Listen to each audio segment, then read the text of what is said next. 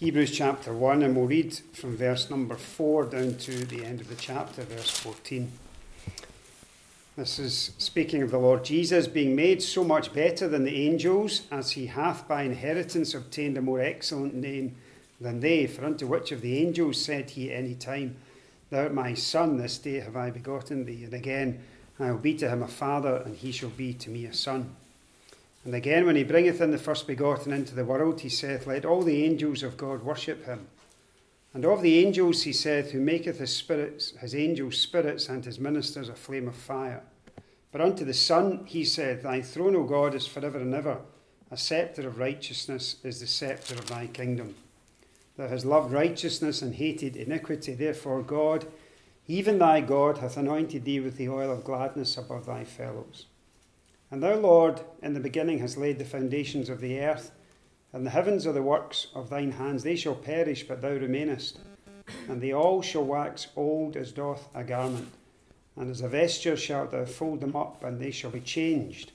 But thou art the same, and thy years shall not fail.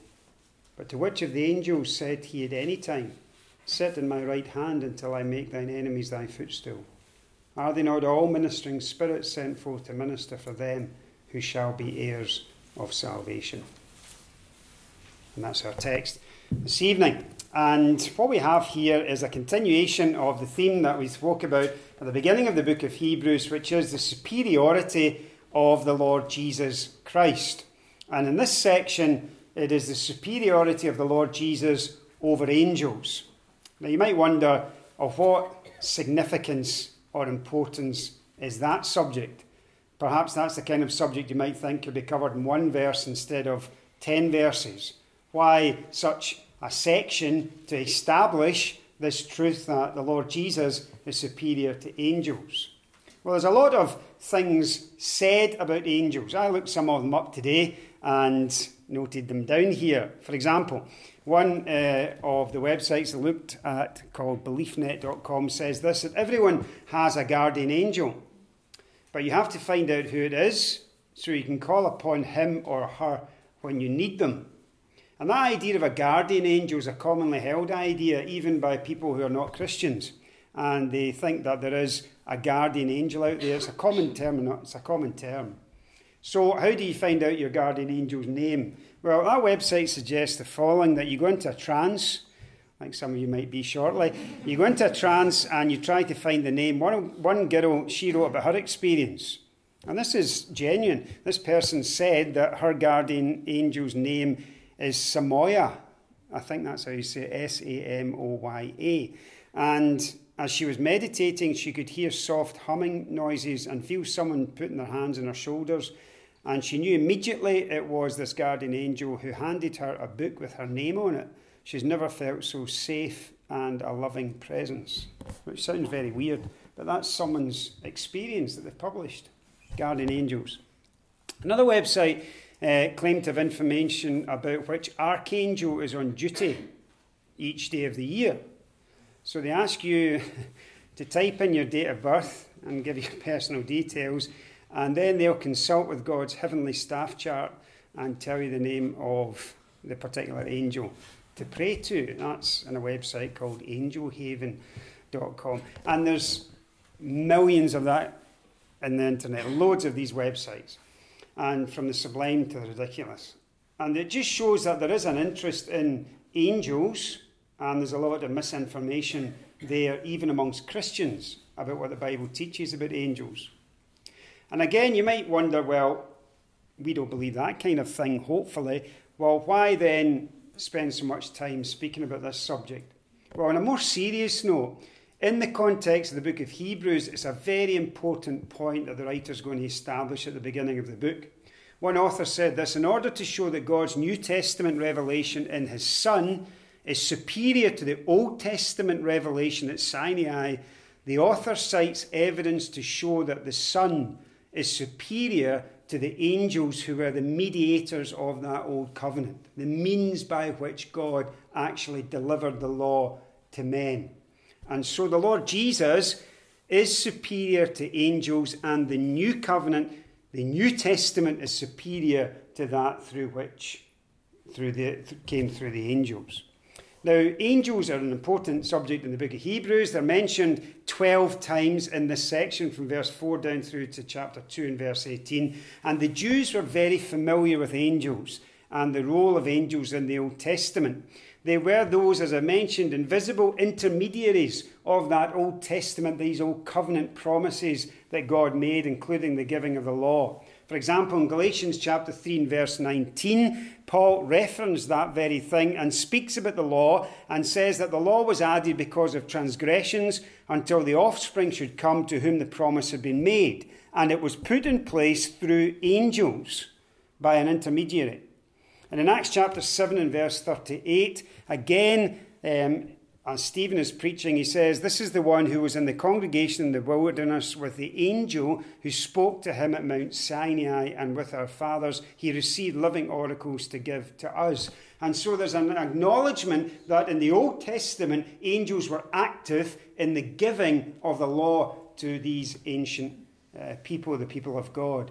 So when we come to the book of Hebrews in chapter 1, we've seen in the first three verses, the first four verses really, seven statements about the superiority of Christ and the superiority and the supreme revelation of God in Christ. We saw that last time.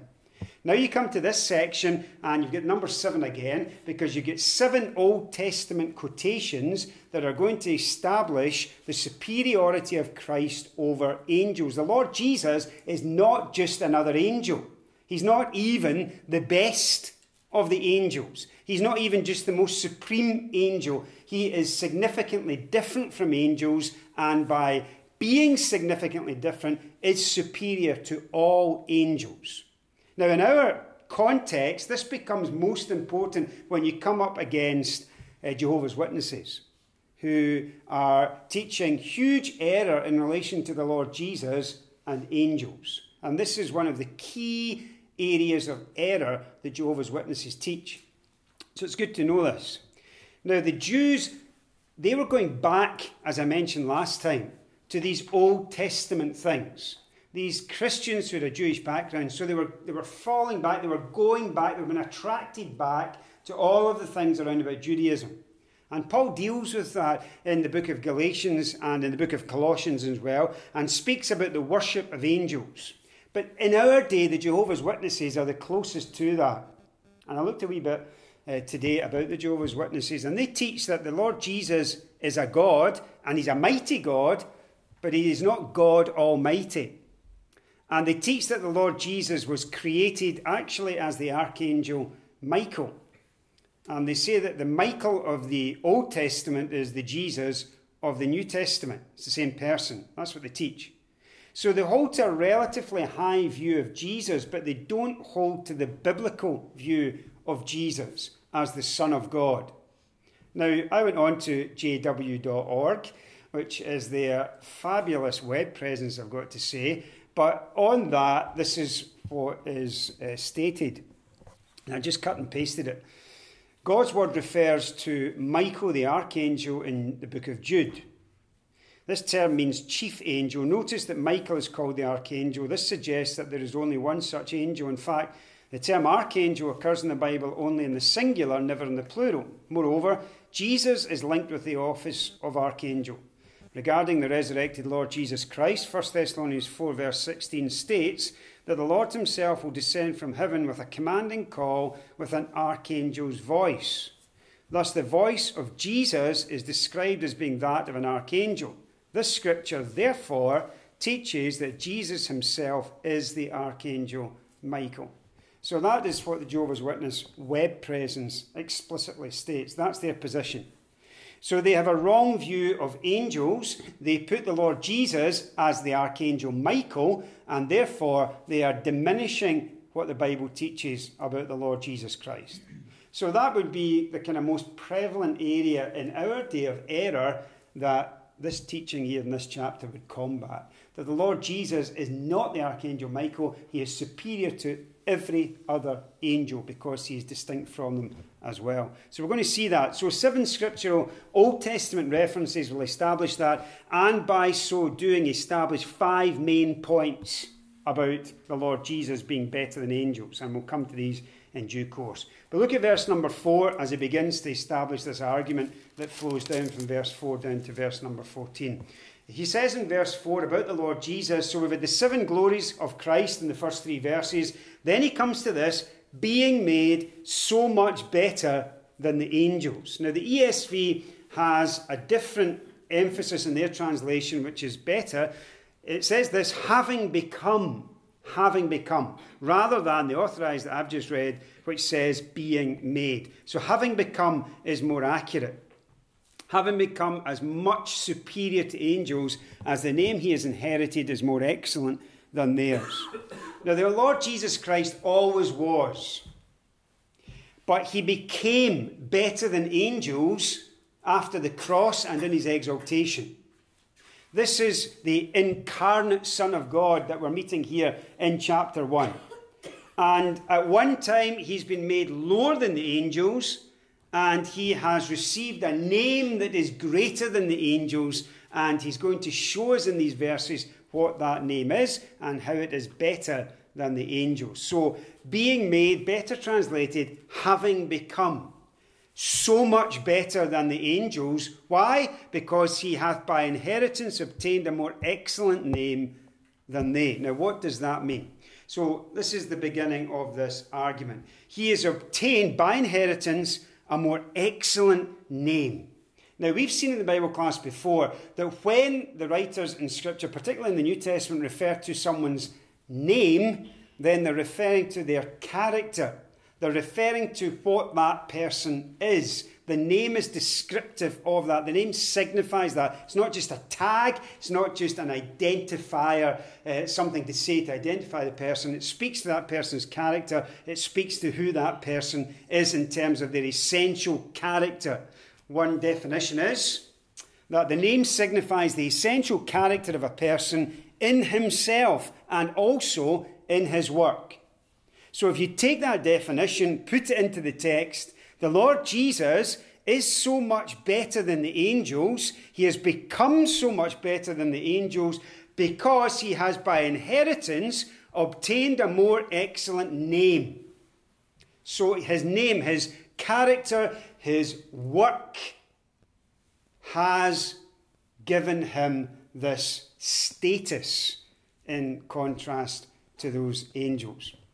One writer said this it's an amazing thing that is being stressed here that the Lord Jesus Christ has earned the right to receive this inheritance by his obedience, in his suffering, in his exaltation, the incarnate Son of God. And that's going to be stressed throughout the book. In Hebrews 5, verse 8, the author says this that although he was a son, he learned obedience by the things which he suffered. And he goes on to argue that he purchased us through his work. So, all that comes by way of inheritance through the redemptive work of Christ, all that comes to him, all that he receives, all that that name entails, is such that he is greater than the angels. None of the angels obtain any of that. Now, angels are referred to as sometimes sons of God in the book of Job, and believers are also referred to as sons of God, but no single angel or believer is ever referred to as the Son of God. And that's the name that's going to be emphasized in this chapter. That title belongs uniquely to the Lord Jesus Christ.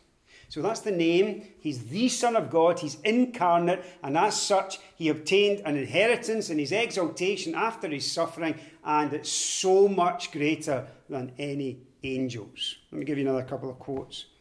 Jesus became superior to angels in the sense that when he was raised from the dead and exalted and sat down at the right hand of God, he was publicly acknowledged in power and glory to be the Son of God. Paul refers to this in Romans chapter 1 and verse number 4. Declared to be the Son of God with power according to the Spirit of holiness by the resurrection from the dead.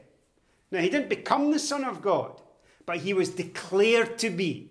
He was demonstrated to be the Son of God. The point is, according to that writer, is that at the resurrection and exaltation of Jesus Christ, God the Father publicly acknowledged and declared that Jesus, despite humiliation, despite the lowliness of his earthly life, is truly the unique Son of God, worthy of all the inheritance and prerogatives and dignity that belongs to the Son who is incarnate. Now, that might be a lot to kind of grasp, but we're going to see as he quotes these Old Testament scriptures how he unfolds that. So, the Lord Jesus is not just an angel, he's not even the greatest of angels. He's obtained a far greater name than any angel could possess or does possess. He has been declared to be the Son of God. and so the one who was made for a little while lower than the angels, in his exaltation, sat down at the right hand of the Majesty on high, is far greater, far, far above any of the created angelic host. Now he demonstrates this. So let's look at how he demonstrates it the first quotation in verse number 5. Now, there is our word at the beginning of verse 5. We've seen this in Bible study before that your link words are so vital in the flow of argument and thought. So it's sitting there on the surface of the text, and you can use these linking words to establish the flow of thought. So here it is, in simplicity, you have the word for. And at the beginning of verse 4, you have the word being. And so you just use these linked words to establish your flow of thought. you can get a kind of a diagram in your mind of it. So in verse number 4, being refers to the person that's already been spoken about in the first three verses, the Lord Jesus Christ. Being made or having become so much better. Then in verse number 4, for. So here's, here's an explanatory statement. Here's what is going to justify that statement in verse 4. For, unto which of the angels said he at any time? So what has been said in verse 4 is now going to be justified in verse number 5. Here is the basis for that statement. So the basis is an Old Testament quote from Psalm 2. Now, that's a messianic psalm. If you go back and read Psalm number two, you then understand that that psalm's referring to the Lord Jesus ultimately in its fulfillment. So the Messiah has been spoken of. For unto which of the angels said he at any time, Thou art my son, this day have I begotten thee. Now, in that psalm, Psalm number two, this verse is quoted. And by the way, in the psalm, it's preceded by a statement that doesn't exist here I will declare the decree. That's because in our text, the focus is on the Lord Jesus as the incarnate Son of God. That is the Son of God here upon earth as a man and then exalted as a man. It's not the eternal sonship of Christ that's in view. So, what is this verse speaking about? Thou art my son, this day have I begotten thee. It's almost a bit vague. What does that mean? now, again, the Jehovah's Witnesses will say this verse establishes what they believe that the Lord Jesus Christ is not the eternal Son, he's not eternal at all. They would say that there was a point when the Lord Jesus began his existence, and this verse is referring to it. This day have I begotten thee.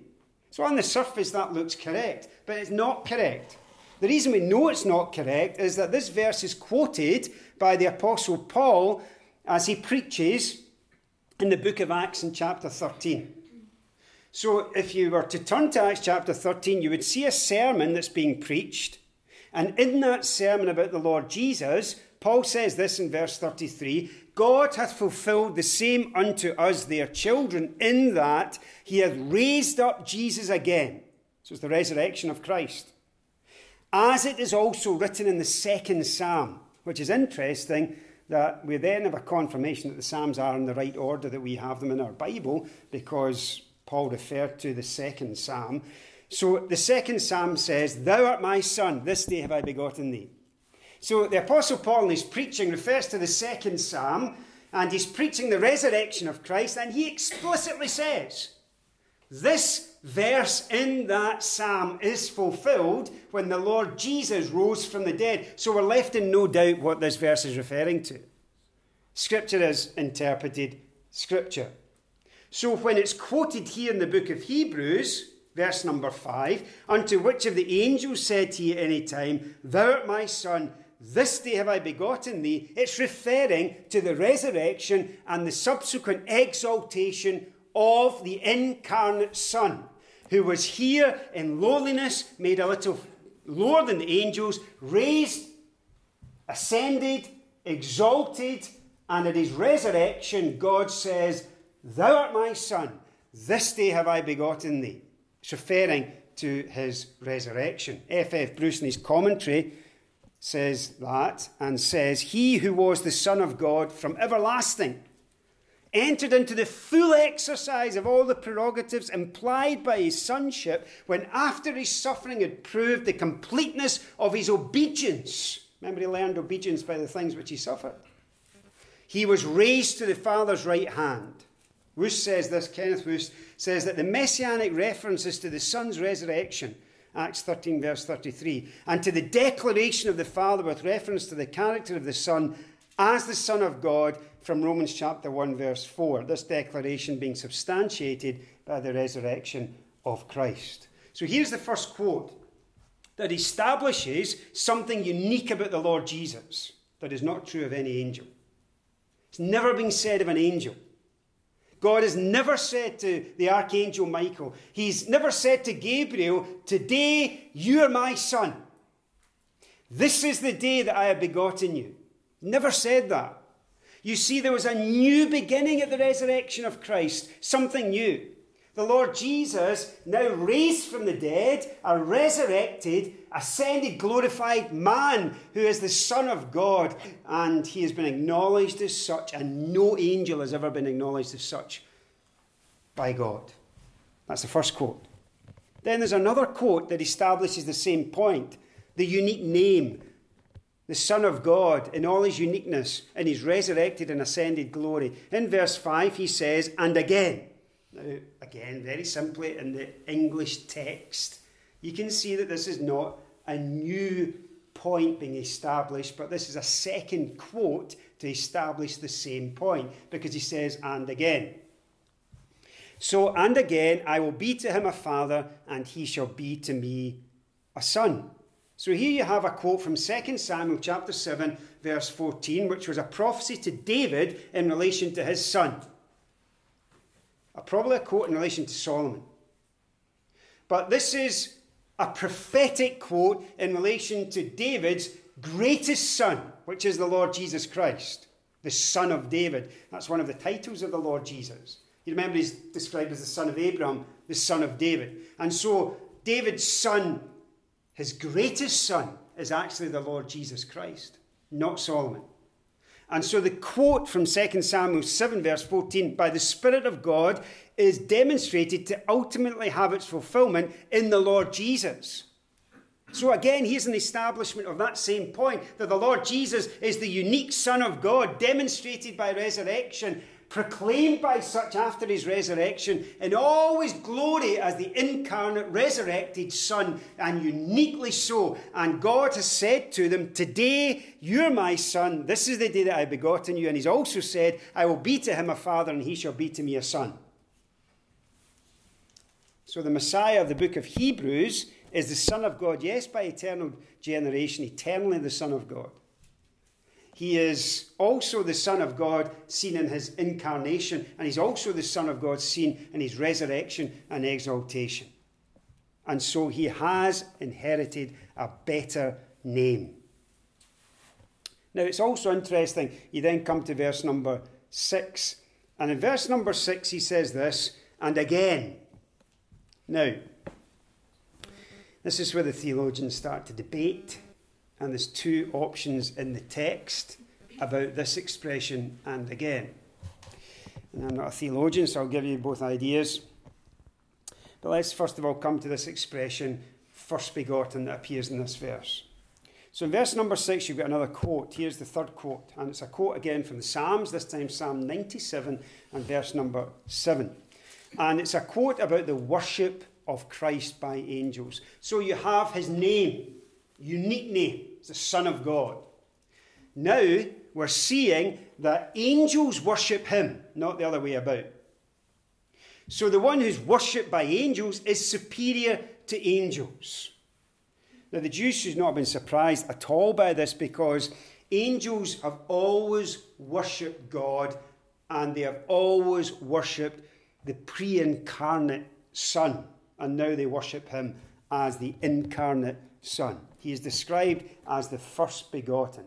So it says, and if you follow this carefully, it says, and again, when he bringeth in the first begotten into the world, he said, Let all the angels of God worship him. Now, what about this expression, first begotten? I mentioned this at Wishaw uh, last night, but here's why I mentioned it in Wishaw, because this was in my mind. This idea, first begotten, is a title. And it's a title that you shouldn't just flip. And firstborn does not mean born first. Now, you might think it does, but it, it doesn't. And we'll see that in a moment. This is not to do with chronology. So it doesn't mean born first. It has to do with a position, it has to do with a title. In Colossians chapter 1, verse 15, the Lord Jesus is described in this way He's the image of the invisible God, He's the firstborn of all creation. Now, that cannot mean He is born first. Even those who teach that the Lord Jesus Christ had his existence, as the Jehovah's Witnesses teach, beginning at Bethlehem, he evidently wasn't the first person born into this world. So it can't mean firstborn in the sense of born first. It's an expression that speaks about priority, it speaks about position, it's a title. And it usually was held by the son who was first born into the family. That's usually who held the title, but not always. It could be given to another and was an occasion in Scripture and Old Testament families. So this is not a description, it's a title.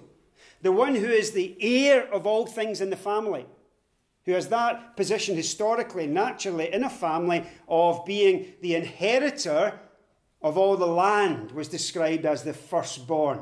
He was chief he was the most important. He had the dignity and so on. Genesis 49 and verse number 3, uh, Reuben had that title. And Jacob said about Reuben, Thou art my firstborn, my might in the beginning of my strength, the excellence of dignity, the excellence of power. But then when you think about Jacob and Esau, it was flipped. And Esau was born first, but Jacob became the firstborn. So it wasn't to do with chronology, it was to do with priority within the family. One writer says, whereas the term only begotten describes the unique relationship of the Son to the Father and his divine nature, first begotten describes the relation of the risen Messiah in his glorified humanity to man. So, out of all of mankind, the man who is chief in terms of priority and position is the Lord Jesus. He is the first begotten of all creation. Yes, but he is the, he is the chief. That's what it's conveying to us. He is uniquely the only begotten of the Father, and he is the first begotten in relation to all of humanity. That's the chief and unique position of the Lord Jesus, the incarnate Son of God. So it says, when he brings in the first begotten. Now, there are two ideas. The word world, by the way, is not the normal word for world employed here. It means the inhabited, the, the inhabited earth. So it could read, and again when he bringeth in the first begotten into the inhabited earth. So this is the earth that's inhabited. So when did that happen, or when will it happen? Well, when it does happen, or if it refers to an event that's already taken place, all the angels of God should worship him. Now, the adverb again can be placed in two positions in the original language of the Bible. It can go at the front of the sentence. If it goes at the front of the sentence, as it does in our English text, it's just another quote to establish the same thing.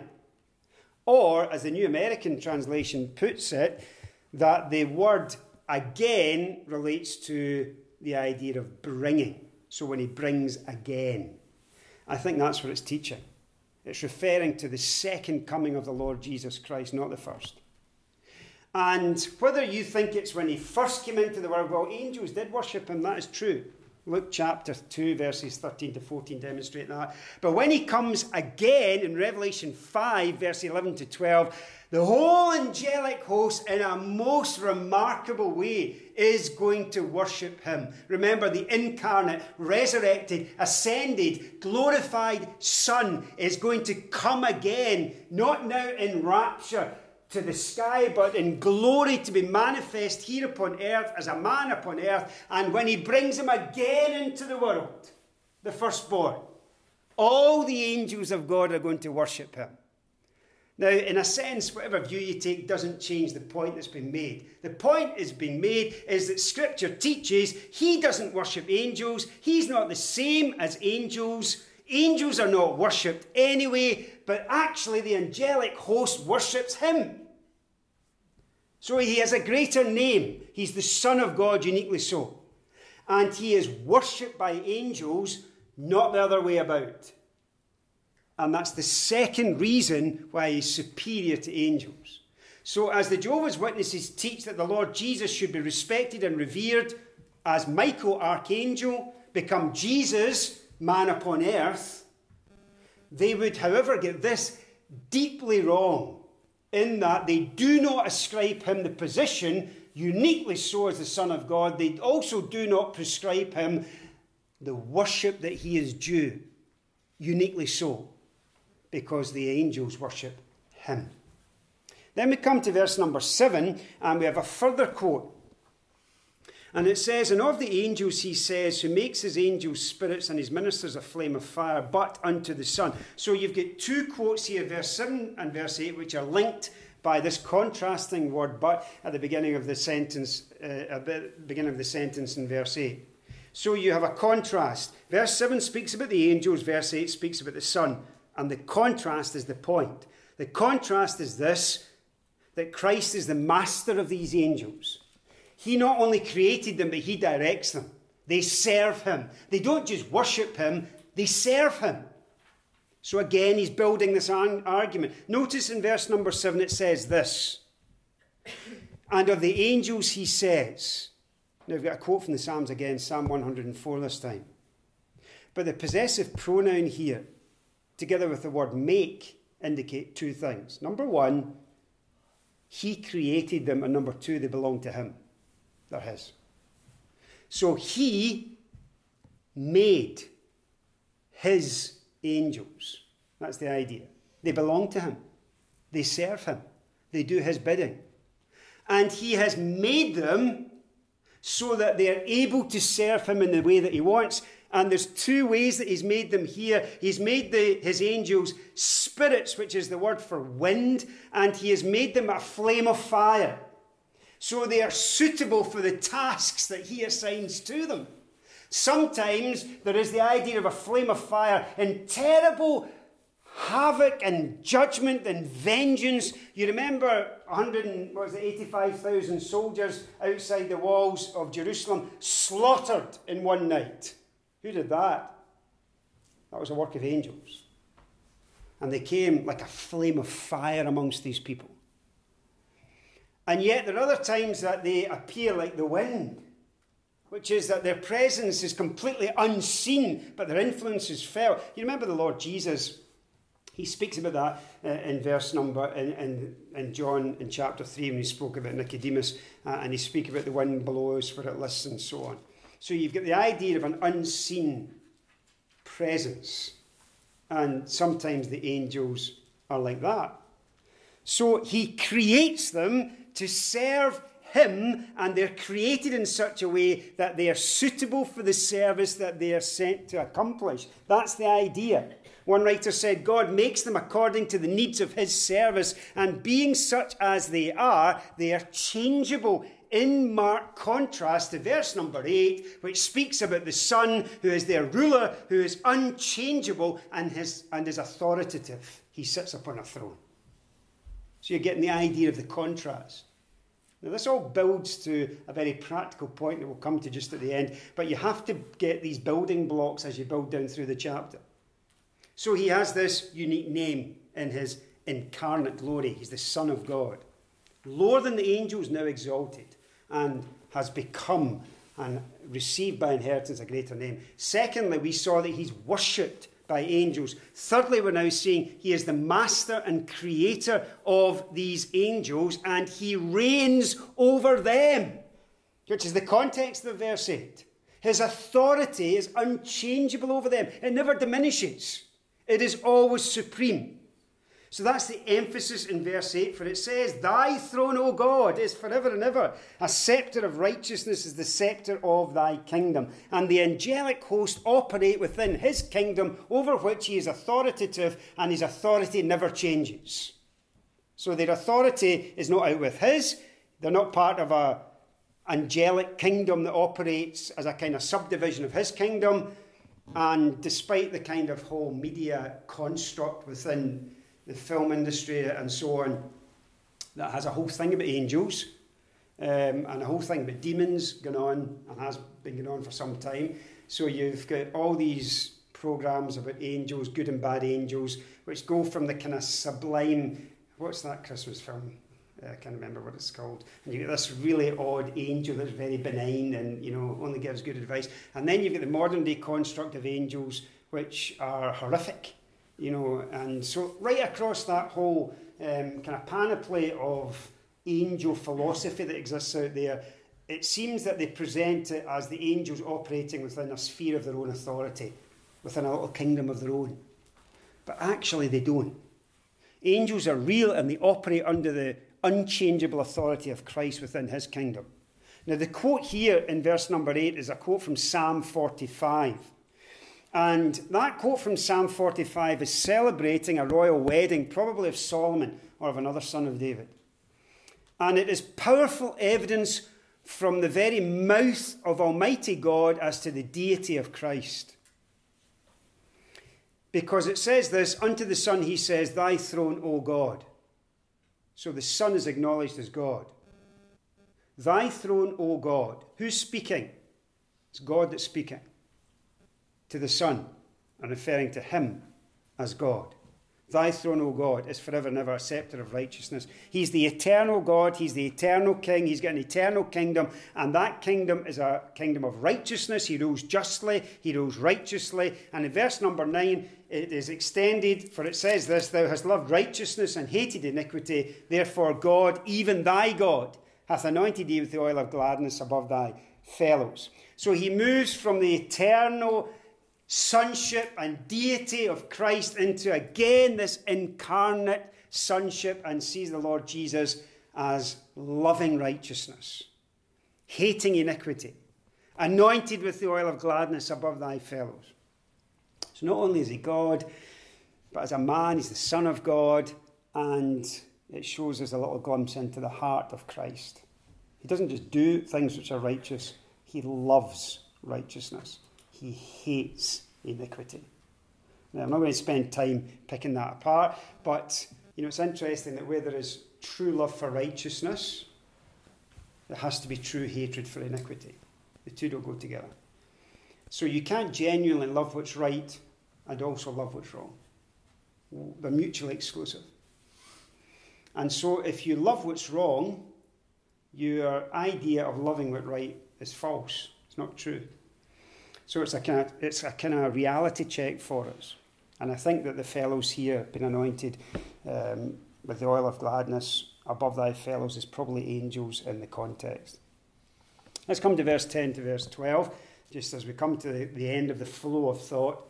In verse number 10, yeah, we have the sixth quotation.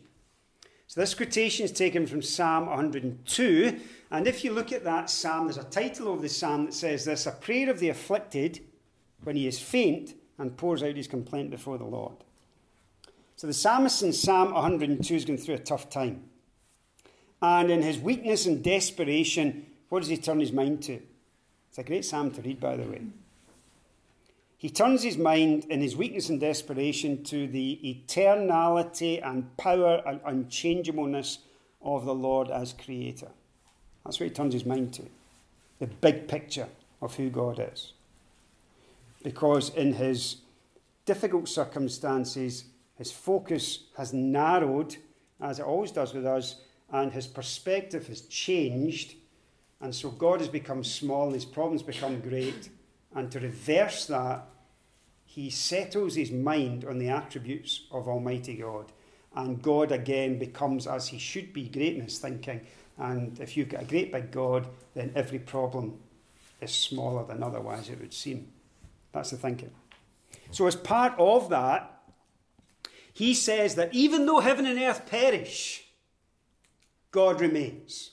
So, my problem is history, when I am no longer here, you know, when even the heavens and the earth are gone, here's the big picture God is absolutely unchangeable. God's just exactly the same. Puts our problems into perspective. And like a man throwing away old clothes, God will throw away this universe. This is what he says. Thou, Lord, in the beginning has laid the foundations of the earth, and the heavens are the works of thine hand. They'll perish, you remain. They will wax old as doth a garment. Now, I don't know what you think old is for a garment. Maybe you think it's a year, and if it's a year old, it's old. Maybe if you are some females in here, you think maybe six weeks and has to be replaced. Or, but if you're a man, you probably think maybe six years and you can, it's fine. But the idea here is that the garment is worn out and so it's discarded. Wax old as a garment. And then, as a vesture shalt thou fold them up. This is what God's going to do to this creation. He's going to literally fold the whole thing up. So, what we think is like here forever, and what we think is the big reality of our experience, this earth and our context within it and the environment, all of that is a very small thing. God's going to just take it and wrap it up. And like a vesture, they shall be changed. The contrast is with Him. Thou art the same, and thy years shall not fail. The Lord Jesus Christ is who is being spoken about here. He's the one who spoke the whole thing into being, and he will speak it out of being again. The one who created it from nothing will uncreate it, which is bad English, but that's the idea. And the one who brought it into being will take it out of being. He will fold it up, that's the idea, as a vesture, and it shall be changed. And although everything around us will change, he does not change. Now, that is not true of angels. They are not unchangeable as He is.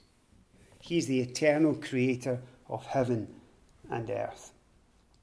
Well, when you come to verse 13 to verse number 14, and that, by the way, in verse 10 to 12, in the context of the psalm, is actually meant to be a source of great comfort in trial and difficulty. So let's come to the last wee bit, verses 13 to 14. I know this has been a long kind of uh, journey through this, but when you come to this, you see the conclusion to it.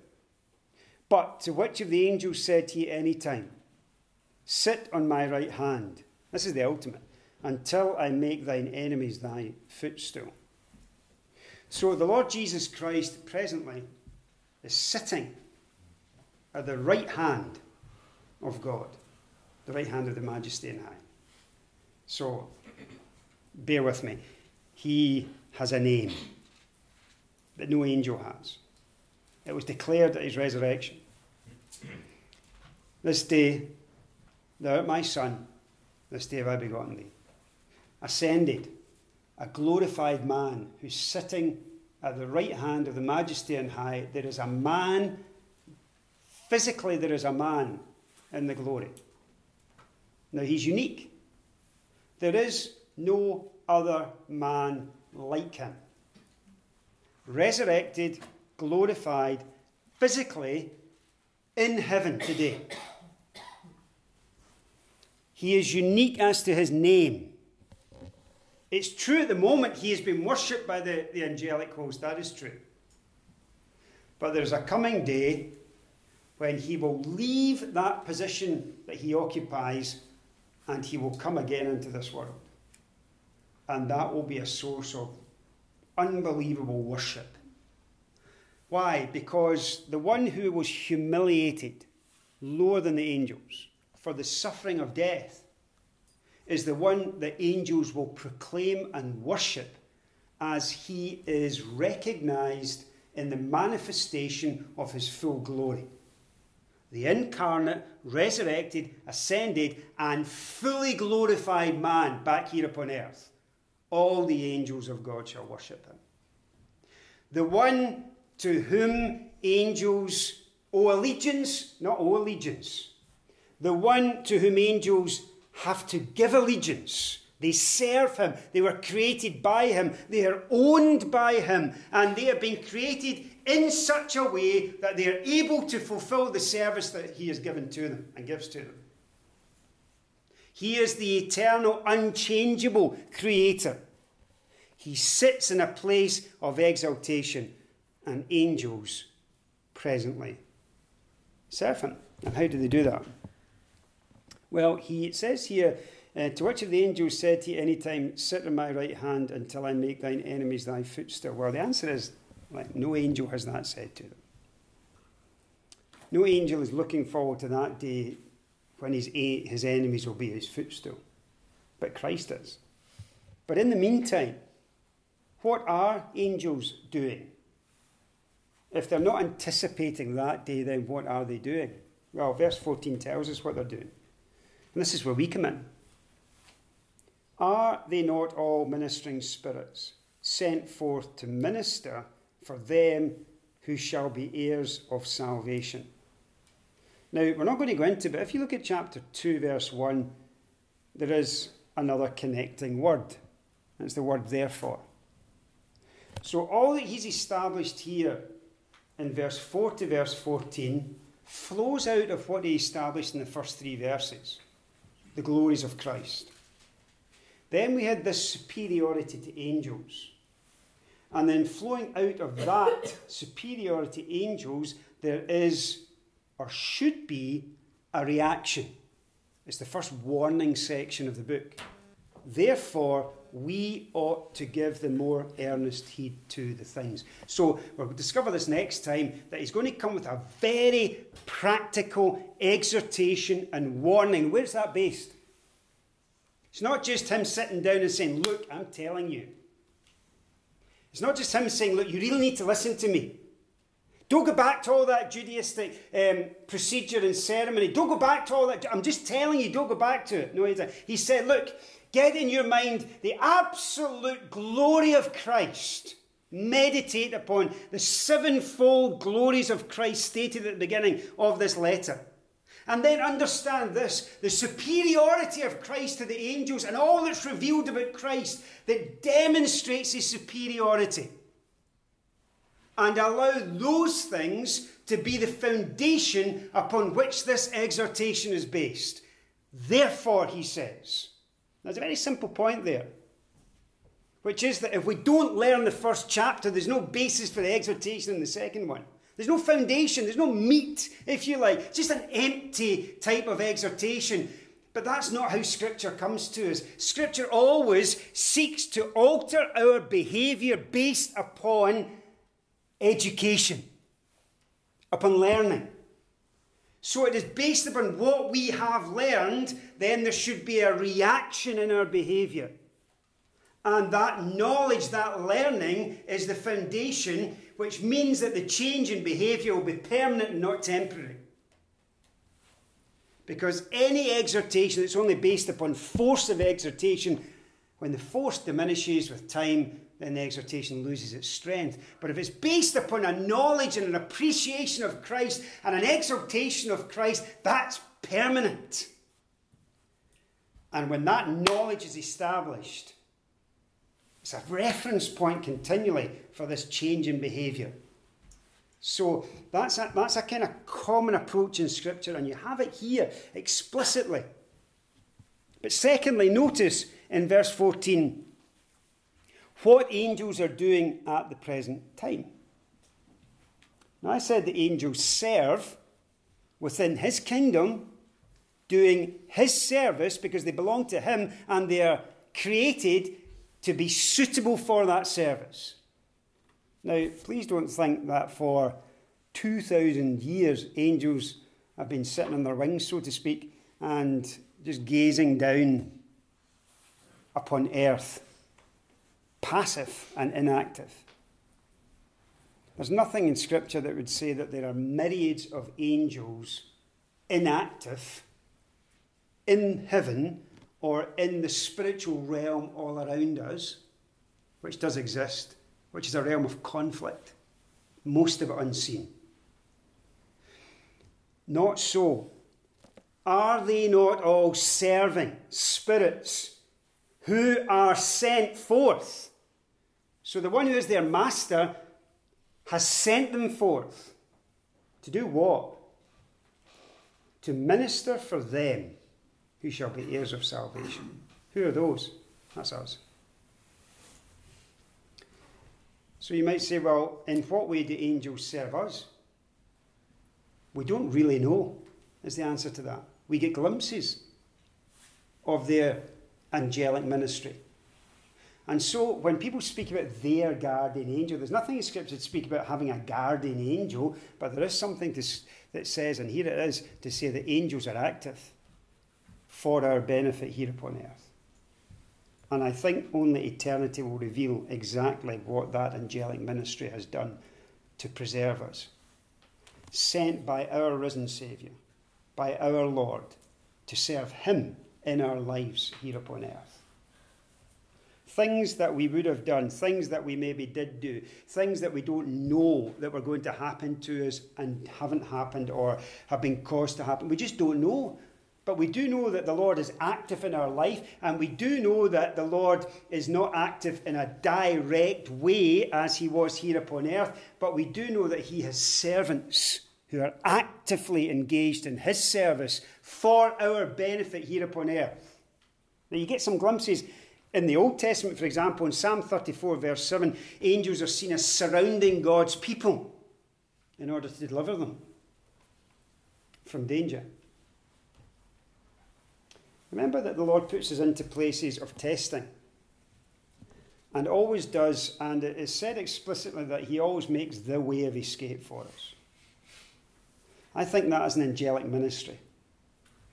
That the way of escape from a period of testing, so that it is not beyond what we can bear, the Lord will not put us into that situation. He will have His servants create circumstances that are the way of escape. In 2 Kings chapter 6, the servant of Elisha is terrified by the size of the Syrian army surrounding him. Elisha says, Don't be afraid, those who are with us are here more than those who are with them. And he prays, O Lord, please open his eyes that he may see. So the Lord opened the eyes of the young man, and he saw, and behold, the mountain was full of horses and chariots of fire all around Elisha. They had no idea. God had sent an angelic army which was protecting them. They, had, they couldn't be seen. And it's as if he just took the veil off the spiritual conflict that was going on all around them. In Luke chapter 16, for example, angels appear to be involved in the death of God's people. Because, at least in the case of the poor man Lazarus, he was taken by angels into the presence of God in heaven. In Acts chapter 12, you remember, Peter had a direct angelic intervention. And God delivered Peter from the prison. How did he do that? He sent an angel who did that very thing. So you can go on and you can see that there are hints of it here and there. But I think that it is kind of hidden from us explicitly for this very reason. We would end up worshipping the angels. That's what we would do. And that's what these people in the book of Hebrews were tending towards. Because they had revealed to them the role of the angels in the Old Testament covenant, and they were exalting the angelic ministry beyond what it should have been.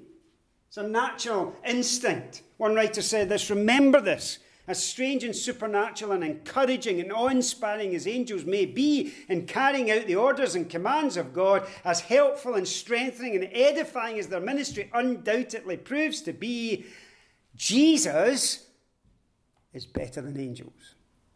He is superior to angels. He should be worshipped, not his servants.